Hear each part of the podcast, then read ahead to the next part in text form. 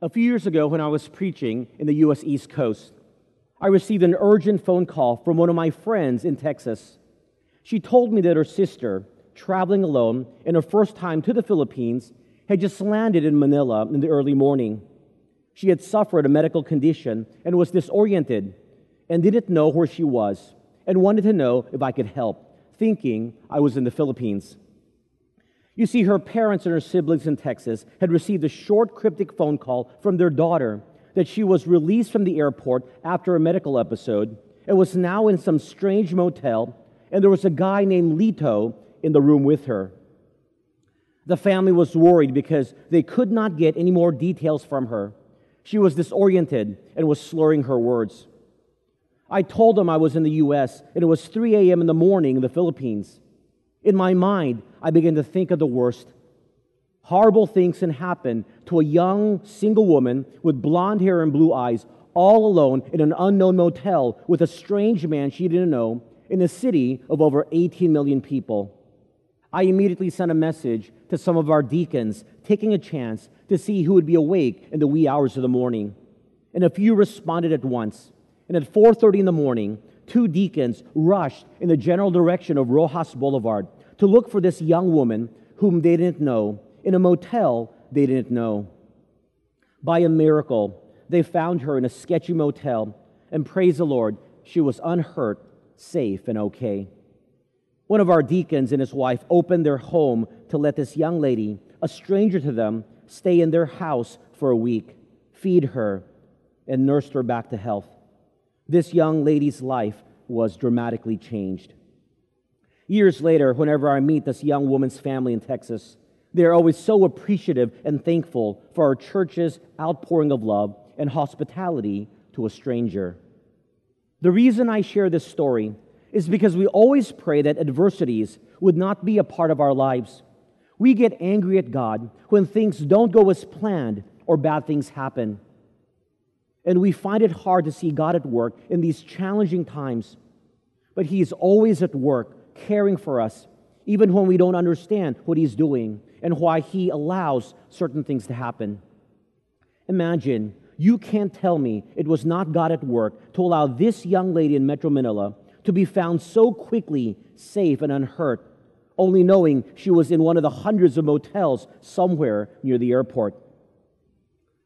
As we continue our sermon series, Voyager, studying the missionary journeys of the Apostle Paul as recorded in the book of Acts, let's take a look at some biblical principles that govern how we are to think about adversities and trials in our lives.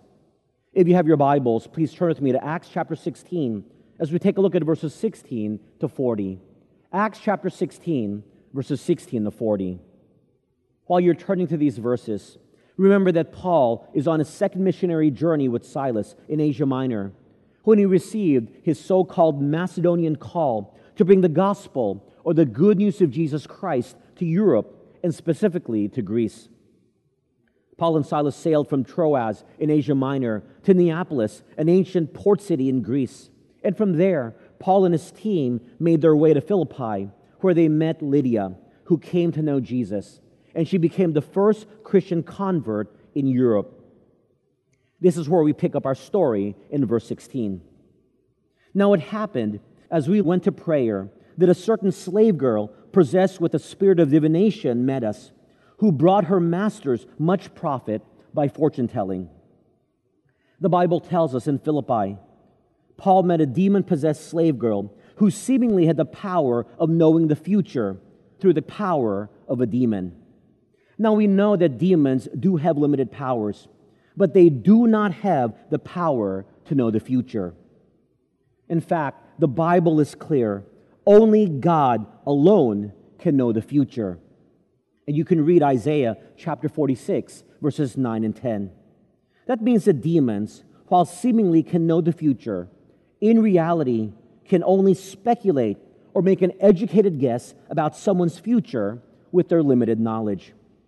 Of course, there's speculations about our futures are seemingly true or accurate because they've been observing us, and in fact, all people, all of our lives, and they see us from a third party perspective. They know what we're all doing. They know what we're watching and reading on our devices and computers. They overhear ours and others' conversations. They even see things done in secret. And they can see what you and I can't, so they may seem to predict our future.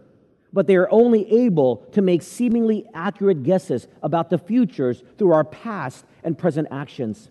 They cannot know the future. You see, humans are quite predictable. Anyhow, the people of Philippi thought this possessed slave girl had the power of seeing into the future and earned quite a profit for her masters by fortune telling. Now, look what this girl does, verses 17 and 18. This girl followed Paul and us and cried out, saying, These men are the servants of the Most High God, who proclaimed to us the way of salvation. And this she did for many days. But Paul, greatly annoyed, turned and said to the Spirit, I command you in the name of Jesus Christ to come out of her. And he came out that very hour. It's interesting to note that even the demon possessed girl acknowledged the Most High God, the one and only living God. You see, Satan and his devils know the truth. They know the truth about Jesus. They just want to twist the truth. So they add a bit of untruth to the truth. And if you and I aren't discerning, we are deceived. Apparently, this girl liked to announce Paul and his group to the people of Philippi, most likely gathering a crowd. But Paul didn't want to be associated with her because of the demon inside her. He got annoyed, the Bible tells us. You see, 2 Corinthians chapter 6, verse 14 reminds us, what communion has light with darkness? Paul did not want to be associated with her and if the people think that his message and his words about Jesus Christ were even remotely related to this demon possessed girl who was involved in the dark arts. So Paul cast the demon out in Jesus' name, and through Jesus' power and authority, the demon left her, and with it, the slave girl's supposed powers to predict the future. Now, look what happens to Paul and Silas in verses 19 and 20. But when our masters saw that their hope of profit was gone, they seized Paul and Silas and dragged them into the marketplace to the authorities. And they brought them to the magistrates and said, These men, being Jews, exceedingly trouble our city. The Bible tells us, seeing that their source of profit from this slave girl was instantly gone, her masters had Paul and Silas dragged away to the local authorities. You can see how these masters did not care for the girl. They only saw in her an object to generate income. And for this ridiculous reason of losing income, even though the girl was saved, they began their persecution of Paul and Silas. This shows that persecution for our Christian faith often comes for the most illogical of reasons that make no sense. For example, this generation celebrates diversity of thought and the freedom to practice your religion as you see fit, except if your worldview is Christian and you follow Christ.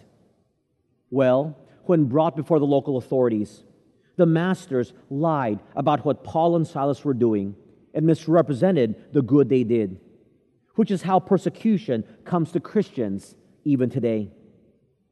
You see, people misrepresent Christianity all the time and simply say things that are untrue about our faith. So, for example, about the Bible, they say these untrue things. The Bible is full of contradictions and discrepancies. The Bible is full of violence, genocide, prejudice, and injustice seemingly commanded by God. The Bible's description of nature and natural history are hopelessly at odds with science. The Bible was written by ancient and primitive people and has no value to modern people today. And if you don't do your own research, you fall into the trap of believing these lies about the Bible. Look how else Paul and Silas were persecuted, verse 21. And they teach customs which are not lawful for us, being Romans, to receive or observe. These masters accused Paul and Silas of teaching things that were not only unlawful, but contradictory inconsistent, and incompatible with the prevailing culture. My friends, nothing has changed because that is what is happening today, as those opposed to Christianity often pit followers of Jesus Christ against the prevailing culture, showing that Christianity is wrong because it is incompatible with the world's culture. So, for example, what do we do with the teaching of the Bible that sex outside of marriage is wrong? And yet, our culture embraces the value of sexual freedom and casual sex. Or what do we do when the teaching of the Bible is that only those who embrace Jesus alone are saved? And yet, we live in a culture that celebrates a pluralistic view of religion and faith. I like how Dan Franklin writes about this tension. The truth is that the Bible has always confronted culture. The Bible's not anti culture, but God's teachings through Scripture are meant to confront every one of us and to call us to a new way of thinking, experiencing, and living. The goal was never to make us comfortable with its teachings. The goal was to set our assumptions up against what God says, and then to let us decide if we will embrace our cultural values or God's revealed values. 2 Timothy chapter 3 verse 16 says, "All scripture is God-breathed and is useful for teaching, rebuking, correcting, and training in righteousness. And so the question before all of us is this Will we allow the Bible to rebuke us? Will we allow God, through Scripture, to correct us? When we elevate our cultural values above the straightforward teachings of Scripture, it is a way of us saying to God, I will adopt what you say only whenever you agree with what I already think.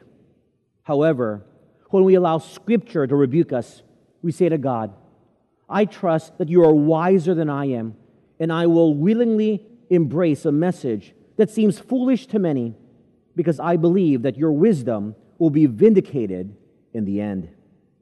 Now let's read verses 22 to 24 to see how Paul and Silas's persecution continued. Then the multitude rose up together against them, and the magistrates tore off their clothes and commanded them to be beaten with rods. And when they had laid many stripes on them, they threw them into prison, commanding the jailer to keep them securely.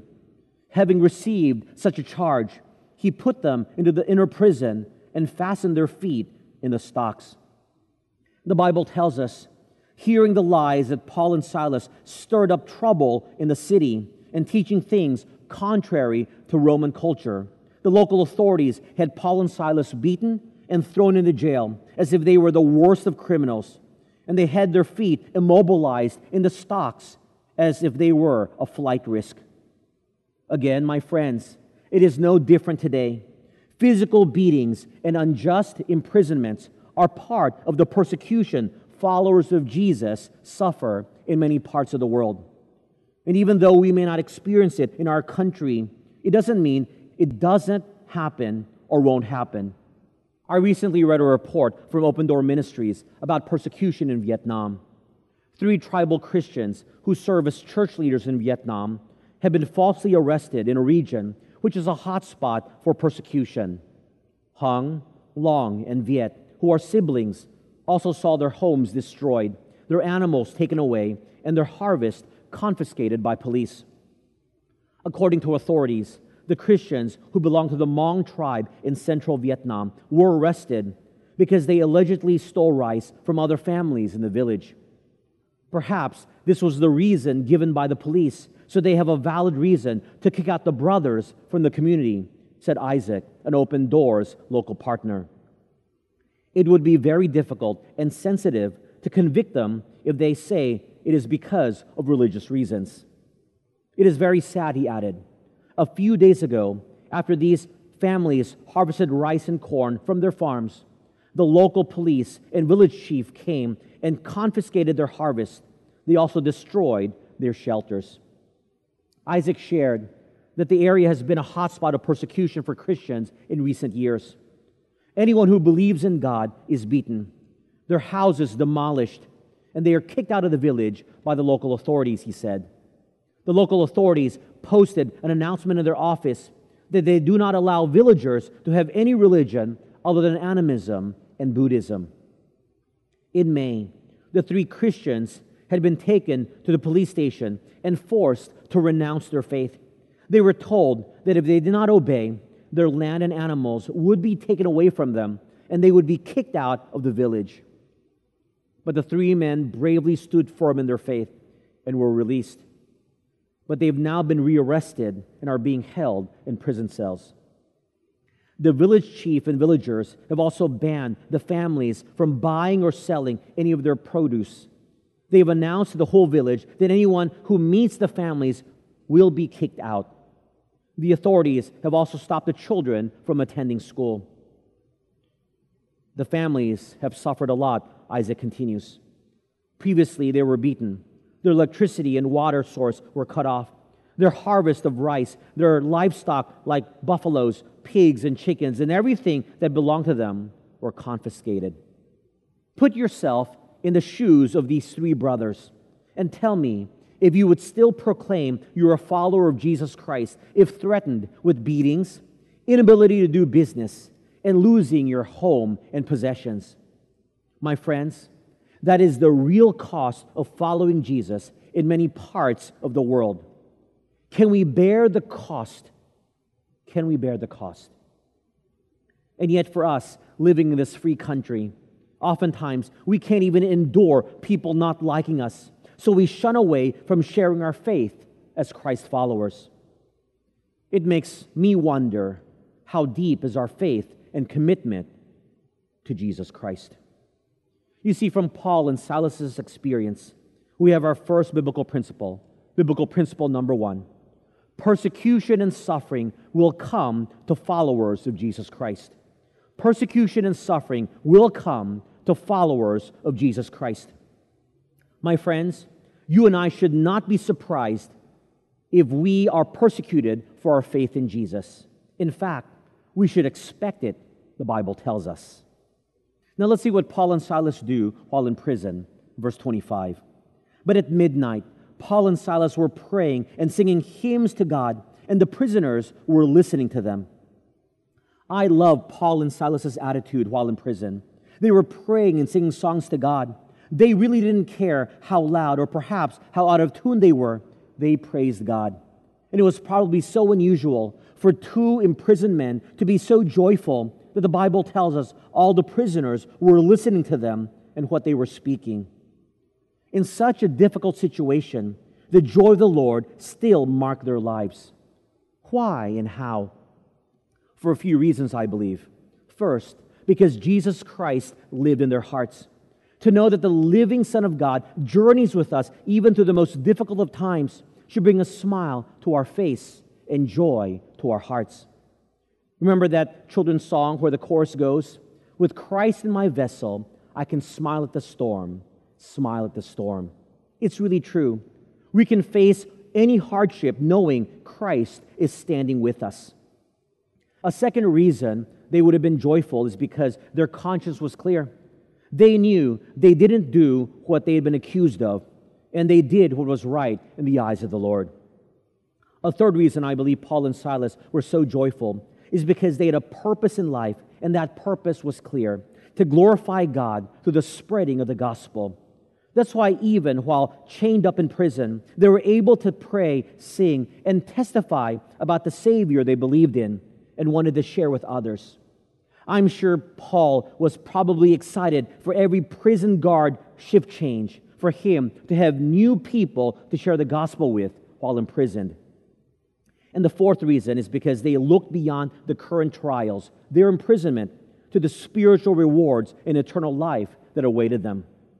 You see, my friends, having an eternal heavenly mindset, knowing and trusting that God will vindicate, bring justice, and reward the faithful will bring joy to anyone who is suffering in this life. What does James chapter 1 verses 2 and 3 tell us? James chapter 1 verses 2 and 3.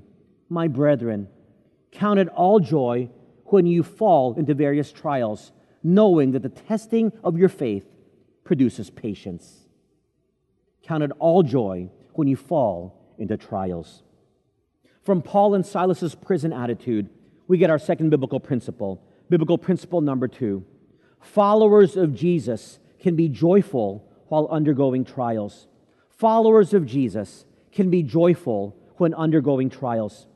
It's not that you have to like trials or like suffering. No one does. But it is the understanding the joy of your life doesn't come because of circumstances. The joy of your life isn't defined by what you're going through. The joy of your life comes from your relationship with Jesus Christ. Remember the wonderful fourth verse to the children's song I've got the joy, joy, joy, joy down in my heart. It goes something like this I've got the wonderful love of my blessed Redeemer way down in the depth of my heart. Where? Down in the depths of my heart. Where? Down in the depths of my heart. I've got the wonderful love of my blessed Redeemer way down in the depths of my heart. Where? Down in the depths of my heart to stay. My friends, the joy of our lives comes from the very depth of our hearts, knowing that we have Jesus to journey through the hardships of life with. Perhaps you've seen this viral video of a man, let's call him Joe, who does an experiment by dressing up as a homeless man and telling people he's hungry and asking people in pizza restaurants for a slice of pizza from their big pizza pie. The video shows Joe getting rejected every time, people refusing to give him even a small slice of pizza. However, then Joe gets his friends to deliver a real homeless guy a big box of pizza, who joyfully receives it and eats it. A few minutes later, Joe, dressed as a homeless man, walks up and asks the real homeless man for a piece of pizza. The homeless guy says, Sure, have a piece, and shares a slice with Joe. This social experiment showed that oftentimes, when you are the recipient of grace and mercy and generosity, which all of us are, and we recognize it, then we naturally extend grace, mercy, and love and generosity to others in joy. Again, joy is not circumstance or situation based. It comes from the depth of your heart, knowing you and I are recipients of God's grace and mercy, and we are in a relationship with a loving Lord who is always with us, whatever the adversity. How can we not be joyful at all times? Now, look with me at verses 26 and 27 to see what happens next. Suddenly, there was a great earthquake, so that the foundations of the prison were shaken. And immediately all the doors were opened, and everyone's chains were loosed. And the keeper of the prison, awaking from sleep and seeing the prison doors open, supposing the prisoners had fled, drew his sword and was about to kill himself. The Bible tells us there was an earthquake which caused all the doors to be opened and the chains that tied the prisoner's feet to be loosed. I'm not sure any normal earthquake can do this, but this one did. Perhaps this was a supernatural earthquake from the Lord that caused all the prison doors to be opened and all the chains to be loosed. The Bible tells us in verse 27 that when the jailer saw what had happened, he assumed that all the prisoners had escaped and he was ready to kill himself as Roman law dictated that he was accountable for any prisoners that escaped. Look at verse 28. But Paul called out with a loud voice, saying, Do yourself no harm, for we are all here. Paul saw what the Philippian jailer was about to do and called out to him to inform him that all the prisoners were still in jail and accounted for, which to me is another amazing thing. Of course, we would assume that Paul and Silas would have stayed, if only to do the right thing. But for no other prisoner to flee is another miracle. If I was one of those prisoners, I would have fled and be out of there. This earthquake had freed me. Now, what would have caused all the prisoners to stick around when they had assured freedom? We can't be sure. But I wonder, perhaps, the prayers and hymns tinged with the gospel message spoken and sung by Paul and Silas did the work of conviction in the lives of the fellow prisoners, and they were convinced that they were deserving of prison, and sticking around was the right thing to do. Because, my friends, remember, part of the gospel message is to remind all of us that we are all sinners, all deserving of eternal death and separation from God. Only through Christ's death, by God's grace, are we sinners saved. Whatever the case, everyone with an opportunity to escape did not. Now, look what the jailer does in verses 29 to 32. Then he called for a light, ran in, and fell down trembling before Paul and Silas. And he brought them out and said, Sirs, what must I do to be saved? So they said, Believe on the Lord Jesus Christ, and you will be saved, you and your household. Then they spoke the word of the Lord to him and to all who were in his house. This jailer, deeply moved, came before Paul and Silas and asked how he could be saved. What would have prompted this man to do something like this? I'm sure he would have known about what happened to the demon possessed slave girl, as it would have been the talk of the town and the reason for Paul and Silas in his jail. He, like the other prisoners, would have heard their prayers and singing. And now, with this unique earthquake that opened doors and loosened chains, and no man leaving, this jailer perhaps realized that something was different about these men, and their message had truth. This is why I believe this jailer asked Paul and Silas how to be saved. To which Paul responded with a clear, simple imparting of the gospel message Believe on the Lord Jesus Christ, and you will be saved. And the jailer believed. My friends, there is nothing we have to do to earn salvation. The Apostle Paul said, It is by faith alone in Jesus Christ who died for us, not by our good works and this salvation is available to anyone. Because of what transpired, Paul and Silas were able to share the gospel message to each member of the jailer's family, and they too were saved. I want us to think about something. If Paul and Silas were not thrown into jail, do you think they would have been able to share the gospel to the jailer and his family? Highly unlikely. But in God's sovereign plan, he put Paul and Silas in this difficult situation so that they could share Jesus with them. And this is our third biblical principle. Biblical principle number three adversities often put us in unique situations where we can share Jesus. Adversities often put us in unique situations where we can share Jesus. Sometimes we may wonder why God puts us in unique and weird situations in places and circumstances we didn't choose to be in, to go through hardships and adversities. But perhaps we can remember that it's to give us an opportunity to introduce to us people we can share Jesus with.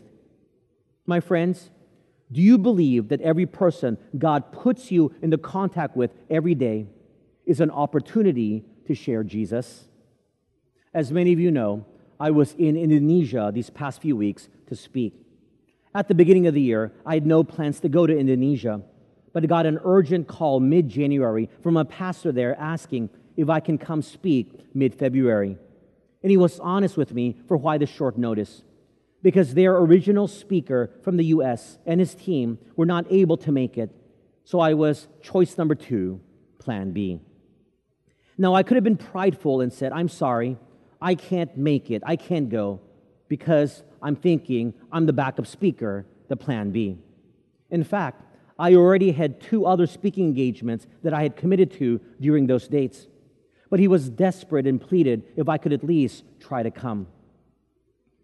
You see, early in my ministry, I had committed to God that if I ever have an opportunity to share the gospel and my schedule allowed for it, then I would try my best to accept it or to make it. And so I tried to adjust my schedule to accommodate this last minute request. The churches for my two speaking engagements here in Manila were happily willing to reschedule my speaking dates so that I could go help this Indonesian ministry. And so I went. After preaching and speaking, through the work of the Holy Spirit, many placed their trust in Jesus Christ as their personal Savior. At the last meal, before I came back to the Philippines, a sort of appreciation meal. I was with a pastor who invited me and another pastor. The pastor who invited me recounted the story of how he invited me last minute and how the plan B turned out so well as I was able to connect with the audience because of my Asian Western cultural background, life experiences, and preaching style. To which the other pastor corrected him Friend, there are no plan Bs in God's sovereign design. God wanted Pastor Stephen here to share the gospel. He was God's plan A all along. I simply said, Amen. Paul and Silas were not in jail by accident. God sovereignly placed them there in a difficult situation to share Jesus with the jailer and his family. My friends, when you go through challenging times and are put in unique situations, instead of wallowing in your sorrows, look around to see whom you can share the gospel with. Now, look with me at verses 33 to 34. And he took them the same hour of the night and washed their stripes. And immediately he and all his family were baptized. Now, when he had brought them into his house, he set food before them, and he rejoiced, having believed in God with all his household. Now, before we exposit these verses, can I note something about baptism? If you are a follower of Jesus Christ and not yet baptized, I want to encourage you to be baptized because it is one of two ordinances that Jesus Christ specifically commands his followers to do. And if you have any questions about getting baptized, we would love to talk to you about that. Baptism is the act by which you publicly identify with Jesus Christ. Lydia, earlier in the chapter, and the Philippian jailer were so excited with their personal life transformation in Christ that they wanted to be immediately baptized, to be identified with Christ. So, what are you waiting for if you are a Christian but not yet baptized? Now, back to the story. What you have happening is something truly amazing. The jailer washed the wounds of Paul and Silas, doing something for prisoners that most jailers would never do. As they say, everyone in prison thinks they're innocent. And jailers and guards are told not to be soft hearted or emotionally connected to the prisoners. And so this jailer would have been hardened of heart by the many prisoners he guarded. But somehow his heart was softened, and this jailer saw Paul and Silas as innocent and tended to their wounds. He even gave them food to eat and rejoiced with them. Why was he rejoicing? Not because the prisoners had not escaped, but because he believed in God, and so did his entire household. He rejoiced because he found salvation in Jesus Christ, something all of us should celebrate. My friends, when we go through trials like what Paul and Silas went through, people we don't expect come to our aid and help us. I mean, would you have thought of a jailer tending the wounds of his prisoners in his house and throwing a party for them without a second thought? It would have never crossed my mind. But yet it happened. Paul and Silas experienced God's grace through others, of all people, through their jailer. Similarly, the jailer experienced grace through the actions of the prisoners not leaving, and Paul and Silas sharing the gospel to him and his family. Imagine being shown grace by your prisoners. And through these examples, we can extrapolate our fourth biblical principle. Biblical principle number four hardships allow us to experience God's grace through others. Undergoing hardships allow us to experience God's grace through others.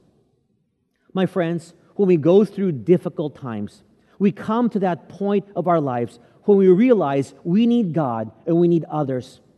And while we may be very undeserving of it, God's love, mercy, and grace are seen, often through the kindness and unexpected care of others. Many of you know that my favorite soda is Dr. Pepper.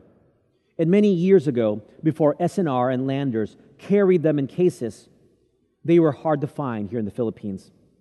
I had to get them at the duty free or specialty stores. So a can of Dr. Pepper soda was a real treasure to me, which I reserved for special days of celebration. I remember a few years ago, I only had one can left in my refrigerator, and I'd saved it for a special occasion. When an American missionary from Texas, serving in a very difficult country in Asia, came to my house, he told me of all of the hardships of ministry life, and I sympathized with him. Well, I wanted to bless him, so I asked him what he missed most from Texas to see if I could get it for him. And he said, You know, Stephen, I would love to taste a cold Dr. Pepper again. I knew I had only one can left in my ref, but I had a lot of Coke cans. And I said, Wouldn't you like a Coke instead? He said, I can get a Coke anywhere, even in my country, but I would love a Dr. Pepper, which I can't find anywhere. What do you think I did? Well, I was convicted to show him some love and grace, to bless him for all the hardships for the Lord he had endured. And I said to him, You know, I just happened to have a can of Dr. Pepper. And I gave him my last can of Dr. Pepper. He was so surprised and appreciative, and I saw him savoring every sip. And surprisingly, I was happy and glad inside. This incident reminds me that in our hardships, when we are reminded of our needs, it is in those times that we often clearly see God's grace in our lives through others blessing us in unique ways. I read now verses 35 to 40. And when it was day, the magistrates sent the officer, saying, Let those men go. So the keeper of the prison reported these words to Paul, saying, The magistrates have sent to let you go. Now therefore depart and go in peace. But Paul said to them, They have beaten us openly, uncondemned Romans, and have thrown us into prison. And now do they put us out secretly? No, indeed. Let them come themselves and get us out. And the officers told these words to the magistrates, and they were afraid when they heard that they were Romans. Then they came and pleaded with them and brought them out and asked them to depart from the city. So they went out of the prison and entered the house of Lydia. And when they had seen the brethren, they encouraged them and departed. The Bible tells us the next day, the local authorities sent officers to release Paul and Silas from prison. However, Paul told the officers that they were Roman citizens and they were not given due process and illegally put into prison. Realizing their mistakes, the local authorities came to apologize to both Paul and Silas and asked them to leave the city of Philippi because the masters were probably still angry at them for casting out the demons from the slave girl. So, after spending some more time with Lydia and her household and the Christian converts to encourage them, Paul and Silas left the city of Philippi to continue the gospel work. Through these challenges, the church in Philippi was started. And it's interesting that in Paul's letter to the church in Philippi years later, called Philippians, a major theme is finding joy amid suffering, reminding the people something the Apostle Paul experienced and knew well from his travels through that very city. My friends, as we live this life, we will encounter persecution, trials, suffering, adversities, and hardship. But remember, number one, persecution and suffering will come to followers of Jesus Christ. Number two, followers of Jesus can be joyful while undergoing trials. Number three, adversities often put us in unique situations where we can share Jesus. Number four, hardships allow us to experience God's grace through others. My friends, may we all find redemption and grace through our trials, and may we use the opportunities in our adversities to share the gospel of Jesus Christ to others. Let's pray. Heavenly Father, thank you for your words, which remind us of some great truths. Perhaps some of us are going through times of difficulties and challenges, perhaps even persecution. And we may not understand why we're going through those things. But Lord, give us the grace to make it through the day. Help us to undergo these sufferings and trials. But in our trials, Lord, help us to remain faithful, to use the opportunity to share the gospel with others. Help us to understand that in our lives we can still exhibit joy knowing that you journey with us and you are with us. And help us to understand that as we go through these trials, it is to better ourselves and to see that there's a greater work involved. Calm our hearts, Lord, and help us through these times. In Jesus' name we pray. Amen.